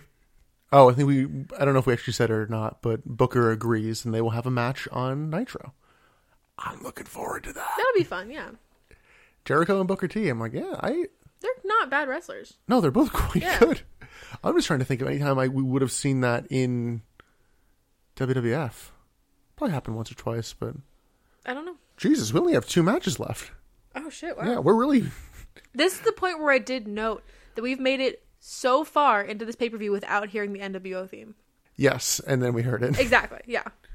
I was like, oh, it's been so wonderful not seeing Hulk Hogan, not seeing Kevin Nash, not seeing Scott Hall. Wait, did we haven't not- seen anybody. Did we not hear it for Luger? I don't think of him as like the the pains in the asses of NWO. Like I think of those three as people that I do not want to see on my television screen. Fair. And I haven't seen them, and it's great. Yes, because we have Kurt Hennig and Barry Windham versus Rick and David Flair with Arn Anderson. Rick is sparkly as fuck. I know. So I was a little mad because Ric Flair comes out hella sparkly, dressed to the nines. And then David Flair comes out in like generic kind of trunks and shoes and socks and sold it's out. Not, it's not even merch. trunks; it's shorts. Oh, is he in shorts? Yeah, Very like he's rocking Stephanie- those th- those uh, Goldberg twenty twenty one shorts. He's looking very Stephanie McMahon when she's like being just forced into starting to wrestle. in like 2000 Yeah. 2001 you're Yeah. thinking of Like Yeah, she's just ro- in like rockin'- a t-shirt and pants and like nothing. But like when David Flair comes out with Rick and he he's literally just in sold out merch and Ric Flair's in this no no big he's, he's sparkly. no he's rocking a four horseman shirt we said Still, he's in merch, and like I know that Ric Flair has a rope that he could have given to David. Like it's your son. Don't make him look this embarrassing. nah you gotta you gotta earn the robe He's his son. he doesn't even give it Arn a robe Arn gets a robe first It's his blood. I would have given him a robe. so Rick brings a chair into the ring before the bell even rings Yes. do a promo that doesn't really go anywhere, but uh, Rick finishes his and Hennig wants the mic, so Rick tosses it to him, and Hennig makes a fucking glorious catch on Oh that my mic. god, his spidey senses were tingling. It was perfect. E- Exactly. yeah, that, that Mr. Perfect training came in. We were talking earlier about uh, entrance videos. Mr. Perfect's entrance video was just him doing athletic tasks. Oh, was it? I didn't Yeah. even see. Well, not here, I'm saying in WWF. Oh, I don't here, it was remember. probably just him looking panning somewhere. shots of his eyes. Yeah. We both booed when uh, Rick wanted the mic back. Hennig just handed it to the ref. Yeah, and he the didn't ref handed throw it it to him. back. like lame. We did mark time to blade, but Ric Flair does not blade in this match, so unfortunately. There was a moment where I thought that he Oh, was going yeah. to, and it was like right at my time that I had predicted. I was so mad. Yeah, he got hit in the head and then he, he He did. went it. face down on the mat outside the ring. I was like, "That's it, that's it, that's it." He's doing it like right as my time to blade was five twenty, so I was like right at five seventeen. He Mm. started to do that. I was like, "Oh my god, it's gonna happen! I'm gonna win perfectly!" And then he comes up and he's clean. I'm like, No, Hennig, Hennigly. You, you- it's it's trademarked. You can't say perfectly. I'm leaving. Yeah, my time was 6.03, so we were around the same We time. were so close. But it doesn't even happen at all, period. Yeah. Uh, Wyndham wants David Flair to start. We noted David Flair's face, and um, I think we deemed that it's some sort of He skin has like he condition. must have a condition, yeah. yeah, I wasn't sure at first if they were trying to put over something that almost happened on Thunder, because I peeked at Thunder to make sure we weren't going to miss anything, and it goes off the air with like one of the two holding David Flair and the other one winding up for a chair shot, and I'm like, oh my god, they're going to murder him, and it just like we're out of time up, and I'm like, So you thought that the coloring on his on his cheek was like supposed to be a bruise from the the chair that almost got swung at him? yeah, potentially. I mean, he didn't he didn't do a ton, so it might not have like leaked. No, I don't want to assume what kind of like condition he has on his cheeks, but like it was very red, you know. Probably like rosacea or eczema or something like that. It didn't it didn't hinder his ability to be a bad wrestler. Jeez. I'm sorry. That's all I'll say. I'm no, it's not. I'm not going to talk about his con- condition, but I'm going to. I am going to dunk on him. though. David Flair is getting the like celebrity expectation treatment of like, oh my god, he fucking he took three steps, he didn't trip, Look at him. Oh my god, what a wrestler. and he does some stuff. Nothing of note. Yeah, he does like two minutes of like okay offense. Like he, he hits some moves and it's fine. Yeah. It's very like fine. Flair then tags in and they make him look unstoppable. I laughed a lot harder than you did, but when it's Hennig and Rick in the ring, Hennig chops David Flair off the apron and David just vanishes. Oh yeah, he just like hits him so hard that like falls. But didn't he like fall off the top rope and just like go into oblivion? I mean, he was just standing on the apron. He was on the top rope, Oh. but just like he just falls off the apron onto the floor and just like Dies. because of the camera angle, you don't see him land. He's just like, oh god, he got banished. He went into the veil in the Department of Mysteries. He's gone. But then I was disappointed because he's that like back on the apron immediately, and I'm like, no, come on, sell that. but I don't think he understands how selling works really either. There was one thing that I really did hate before the the chop into the void when David and Rick are in the ring together. Rick is just like doing air thrusts and like a lot of pelvic motion.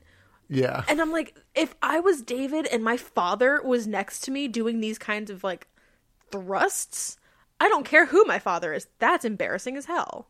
I I would have just I would have wanted to go into that oblivion. I'm like, that's disgusting. Now, would you rather have that or what they're doing on 2021 television of like Rick's totally banging Lacey Evans? Neither, please. Flair goes up to the top rope. Oh, by the way, when I say Flair for this whole segment, I'm talking Rick. Rick, yeah. Flair goes up to the top rope, but uh, shocker, it gets countered. Wyndham hits a superflex, but Flair kicks out. And uh, I think this is where Rick goes into fucking overdrive with his chops. Like, Jesus. And I think this is also where I noted we haven't had any real issues with the should have been DQs. Yeah, we don't have a bad call of the night. But the the bad call is on having that match not be a fatal four way. Okay. That's that that's our thing. There shouldn't have been tags. Let it go. Hennig locks in a figure four after Rick does a flare flop, which you were like, "What the fuck is that?" Yeah. The two work over flares. Commentary ponders if Rick will even like want to tag in David again. Yeah, at this point it turns into a handicap match, not a tag match. To which I kind of asked the question of Rick originally booked this to be a two on one handicap match. Then David wanted to be his partner. Yeah. the entire point of this match is for you to have the ability to fuck up Barry Windham and Kurt Hennig. Yeah. You kind of don't even care about winning. You just want to fuck them up. Yeah. Why is this not a three on two match with Arn Anderson on Rick's team? Well, I mean, Arn kind of comes in. Yes, but I'm saying as far as actually being legal in the match, like, hey, now you have somebody who you can tag who you trust. True. Like I don't know. Also, why didn't you originally book this as just you and Arn versus Wyndham and Hennig? Yeah, I don't know. That's a good question because that would, Arn would have been a much better contender than David. But I guess that they're trying to like push David as a wrestler because of Yeah. all the, the And- Eric B- Bischoff stuff. But and Arn is very much winding up his days of wrestling. I know he's not totally done, but he's pretty much done. yeah, I did note also that while David's on the the ropes, like, um, like let's just say that Flair and Kurt Hennig are in the in the ring brawling. Barry Windham is still like coming in and interfering. David is just standing there and doing nothing. Like, dude, you can you can do what he's doing. You can also interfere a little. Yeah, there's there's a like I think it's during the figure 4 where like David's like leaning into into the ring like do I need to break it up? Should- He's should- tr- he doesn't know what to do. No. He's like He- such he's, a child. He's with deer it. in the headlights for a lot of Yeah. this. Arn manages to fight off Hennig as David distracts the ref and f- Rick locks in a figure four. Hennig finally like walks past David to break that up. The two go for a double suplex on Rick, but David hit, managed to hit Hennig with with a low blow, which was actually carefully done because the ref like at that time was like going around to I don't know, eye something up on the other side, and David just kind of hit the low blow so quick, just a little sack tap kind of thing. sacked up. that I'm like, But yeah, oh, it was. it worked. It it could have been played off as the ref did not see it. I think there's also some legal man syndrome in this because I don't remember David tagging in because Hennig kind of wobbles there after getting low blowed for a bit and then brings David into the ring and tries to hit a perfect plex, or I guess a Hennig plex in the situation. and the ref is distracted with Rick and Barry Windham, and Arn comes in and hits him with a tire iron and knocks him out, and David just kind of falls on top of him and gets the pin. The pin, yeah. Although, another one of those where Barry Windham sees this happening and he's like, "No, I'm gonna go. Out, I'm gonna go to the outside to beat up Rick." Yeah, I don't know what their thought process there was. But I do have a question. So when Arn Anderson comes in with the tire iron, I couldn't s- I could have sworn that I heard commentary call it a tire iron. Which could just be an accent cuz like I think it's the accent. in Baltimore we call it a tire iron, but like there are no R's, but but I g- it, why isn't it called a tire iron? Cuz like come on. I found that a lot funnier than you did. but- Yeah. So David wins in 1356, and as soon as they get the win, the NWO are suddenly like fucking like like at ringside. Yeah, they just appear. I didn't even like see them come down. Like they just kind of like came out from under the ring. It seemed like. Yeah, they beat down the faces. Benoit comes down to help, and this is where David really shows how green he is because he literally is just standing around. And it's not like he looks, I mean, he looks shoot petrified, but like the people are just like circling him, and he's just not moving. He obviously has a spot, and he doesn't know what to do until then. Yes. That's most of the beat team, and then the NWO Elite come down, and David is still just standing around. I did kind of take note of, um, yeah, Mongo didn't come out, but he's not here, and I'm guessing Malenko is actually a little bit hurt. Okay. Remember, we saw him on uh, crutches a couple weeks ago. Oh yeah, because he like hurt his foot and like. Yeah, I that don't, match. we never really got an update on that, but I'm guessing he's actually hurt. But like Chris Benoit's the only one to come down. Like this is just sad. Yeah, yeah. Nobody else during this whole segment comes out, which is No. important to note. yeah, like Booker T doesn't come down. Um, I don't even know who else would have come down, but like DDP. DDP, nobody came. Yeah, so David just kind of stands around doing nothing, even while like Hogan is choking his father, and then they handcuff Rick too. Yeah, they handcuff Rick to the rope, the Yeah. bottom rope. David finally does something, but he gets overwhelmed. Hogan whips him with the belt as they make Rick watch. They spray Easy E on David's back, and I know I'm breezing through this, but holy fuck, does this go on It for? goes so long. And the I whole should have time- timed it because it feels. It's honestly, it feels like 20 minutes. I'm guessing it's more than 10. And I feel like the whole time this is happening, the audience is chanting, "We want Sting." yeah, we want Sting. And I actually think they tried to bring the audio down that a, bit- a little bit. Yeah. Because it starts real strong, so and then loud. after one, it just like drops off pretty quick. I mean, that tells you how the audience feels about this because it's just like, fuck them. Liz suddenly shows up, and this just keeps going on and on. I'm like, where is anybody? Like, it'd be different if like people were coming down and like you know just getting overwhelmed by the numbers, but Mm-hmm. no one even tries to help. So it was just another NWO beatdown, which you know how much I love those. I did laugh at Hogan talking to the camera and the mic picking him up. I'm gonna run this country with an iron hand. It's like, but that's uh it's not the expression. There was another point where um, the, the camera like goes back to uh, Ric Flair and he says like, "I'm going to fucking kill you," like when they're beating up David. yeah. I don't think you're supposed to pick up that one. Oh, but it was funny. I noted I'm like, so I'm pretty certain that uh Ric Flair versus Hulk Hogan's gonna be confirmed for Super Bowl. And it's still going. They just keep whipping up It's going. and then my last note of the segment is wait, why did Liz come out? She was just there. Yeah, Liz comes down and then She does about Doesn't as much do as anything. this as David does.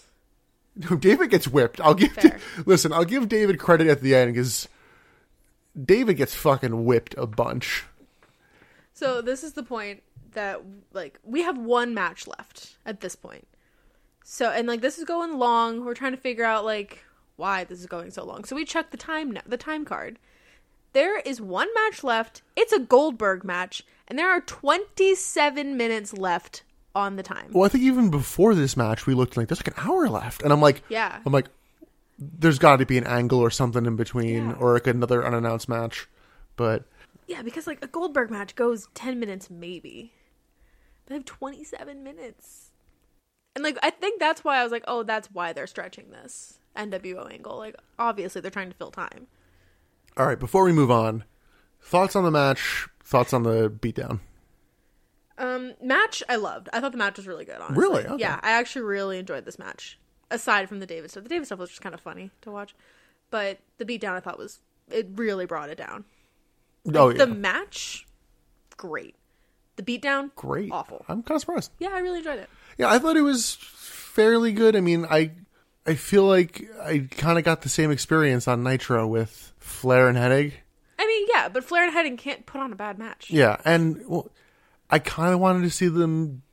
Listen, if you like, this whole match is centered around having David Flair involved.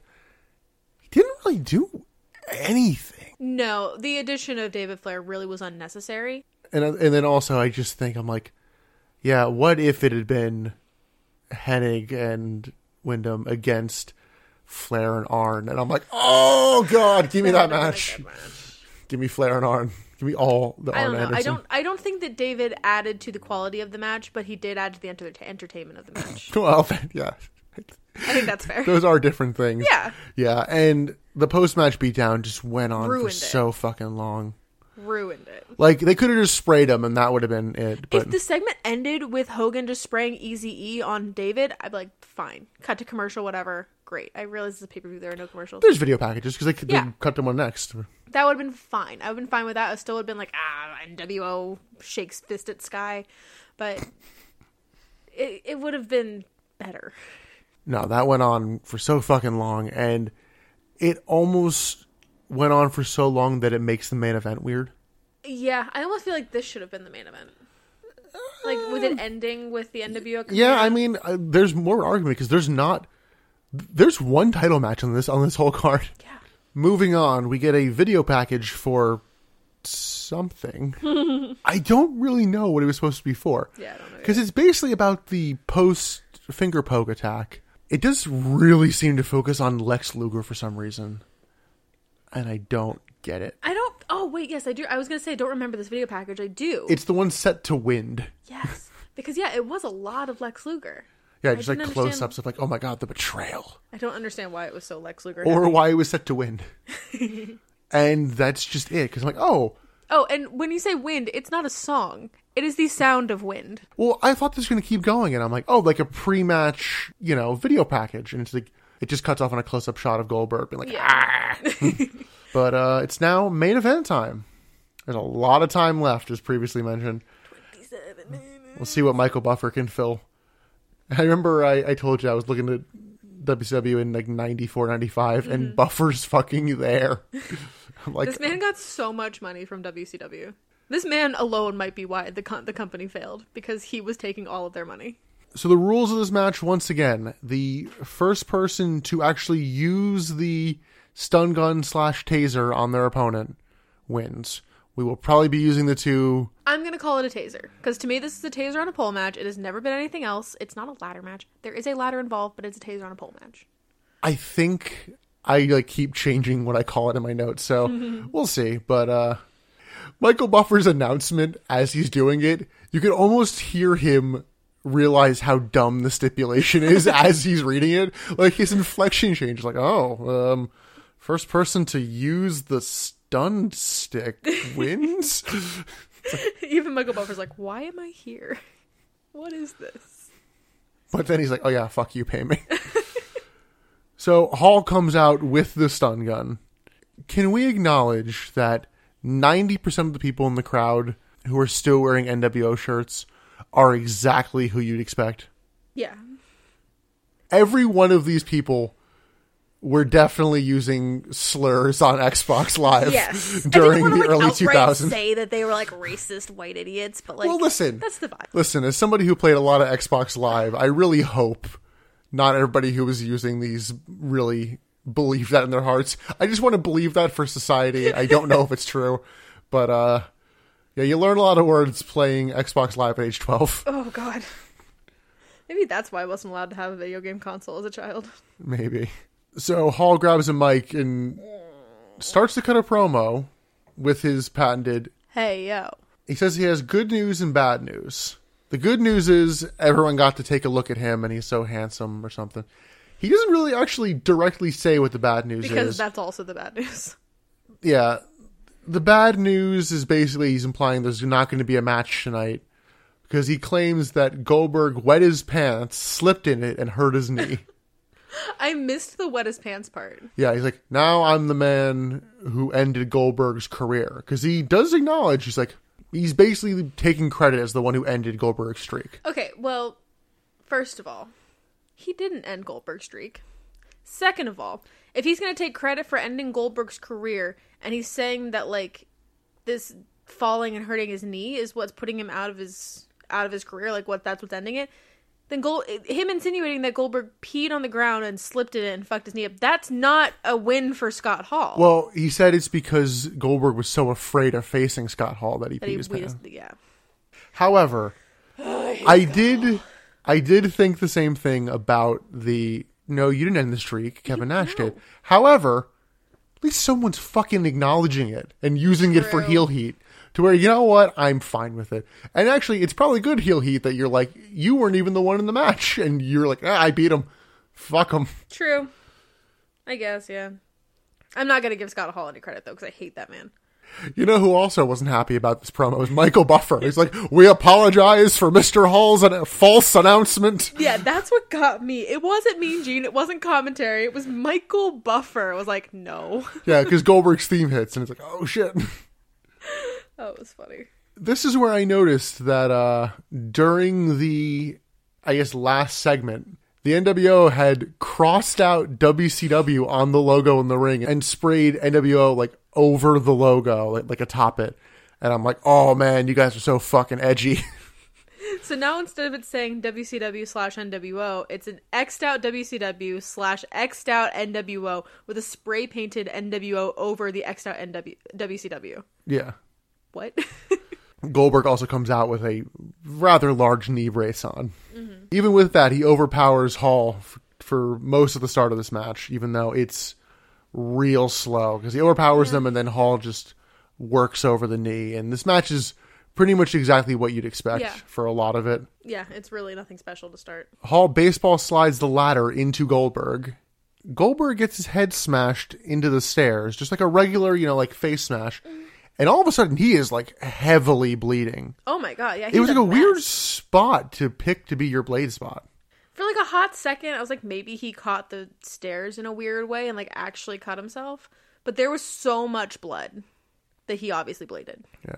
There's not a lot exciting going on, although you can tell at points how light the ladder is. Oh my god, I just remembered the botched ladder falls. Oh my god. Because one of those moments is Goldberg tips the ladder with Hall on it, and Hall goes to like crotch himself on the ropes, like a spot you see a lot, Yeah. but he's too far, so he outstretches his leg. And his ankle clips the rope on the way down, and it like half like flips him. It's like, oh Jesus! Oh god, it looks like it hurts so bad. I already have a problem with ladders. Like I had a traumatizing experience with a ladder when I was 12 and I don't like regular ladder matches because I get scared of the fall off of a ladder. But like this one like really made it bad cuz there were it was just nothing on the ladder felt secure or safe or good. So Goldberg then goes to climb the ladder, but Disco Inferno runs in and he seems to false start tipping the ladder because Goldberg jumps a hair too early and just catches his fucking face on the top rope. Like it, it was two horrific spots back to back. Oh my god, it was so bad. It was so bad. Like it hurt my soul to watch that because like I don't like Scott Hall, but that looked like it hurt so fucking bad with his ankle. And then I just don't like Disco Inferno, so I just think he's an idiot. When did this start? I I just I just think that him trying to like be a thing with um I think he's now in the Wolfpack, I guess, Wolfpack doesn't exist. or the NWO. It's all Is he? Because Conan deserves to be in the in the NWO more than Disco does.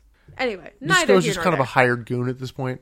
I just don't like Disco Inferno. It's like Conan still has like you know independence. Yes. I want to see another disco match to like see him in like Yeah, a we haven't real- seen him Yeah, I wrestle in know. fucking months. I liked him as a I wrestler. think literally like since that first. yeah, I liked him in that first bit.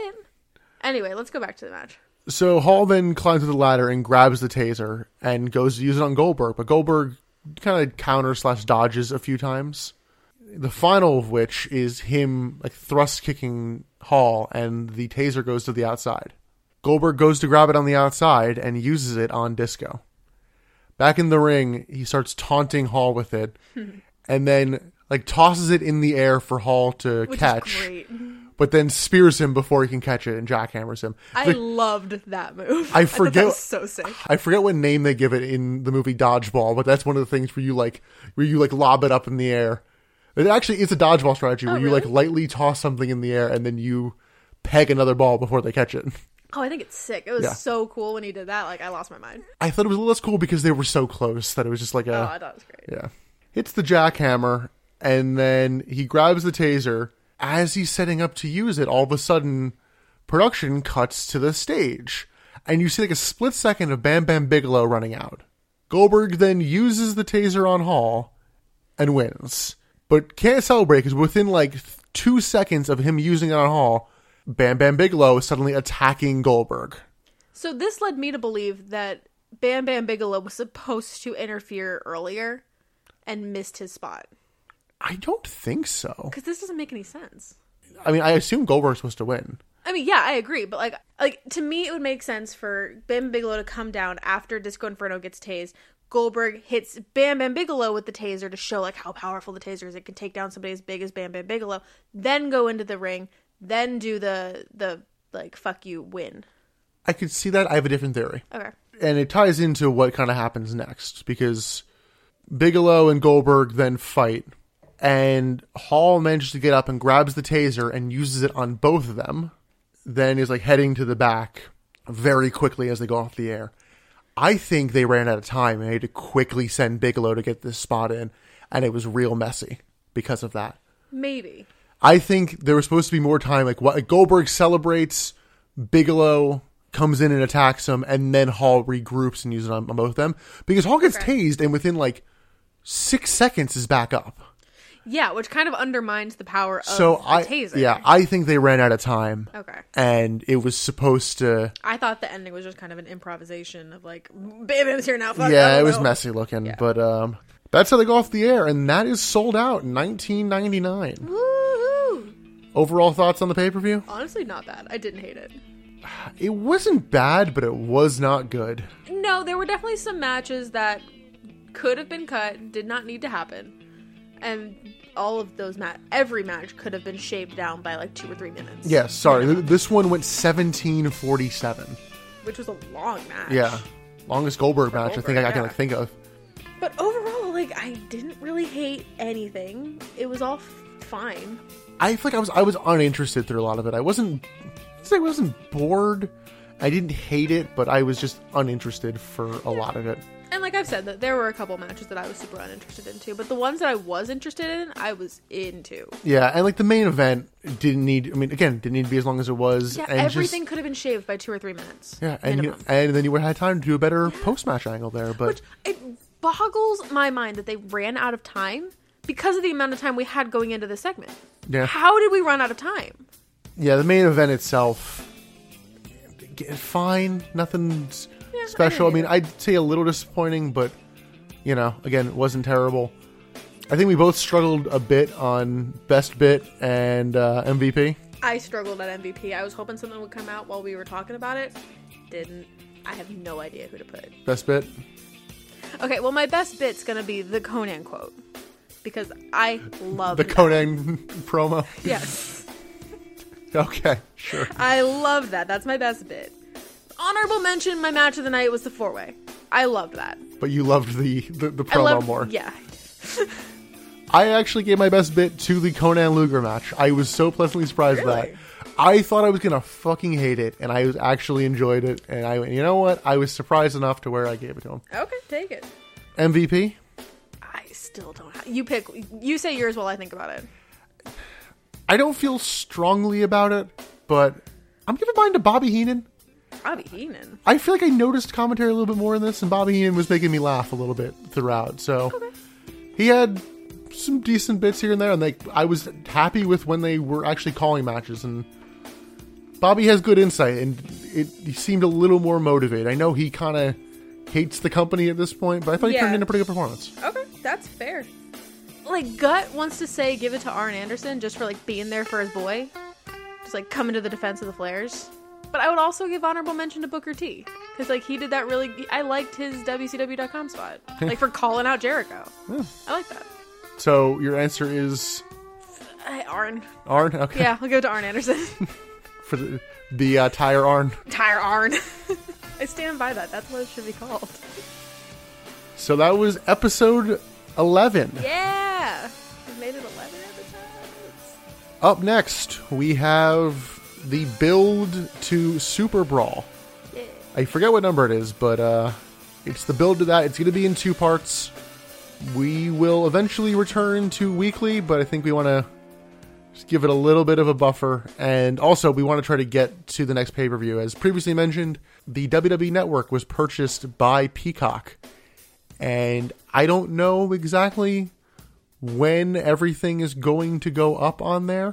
We still have the network for a little bit longer, so we're gonna try to get as close to a pay per view we as we can before March 18th. That way we can actually squeeze a little extra time out of it. Yeah.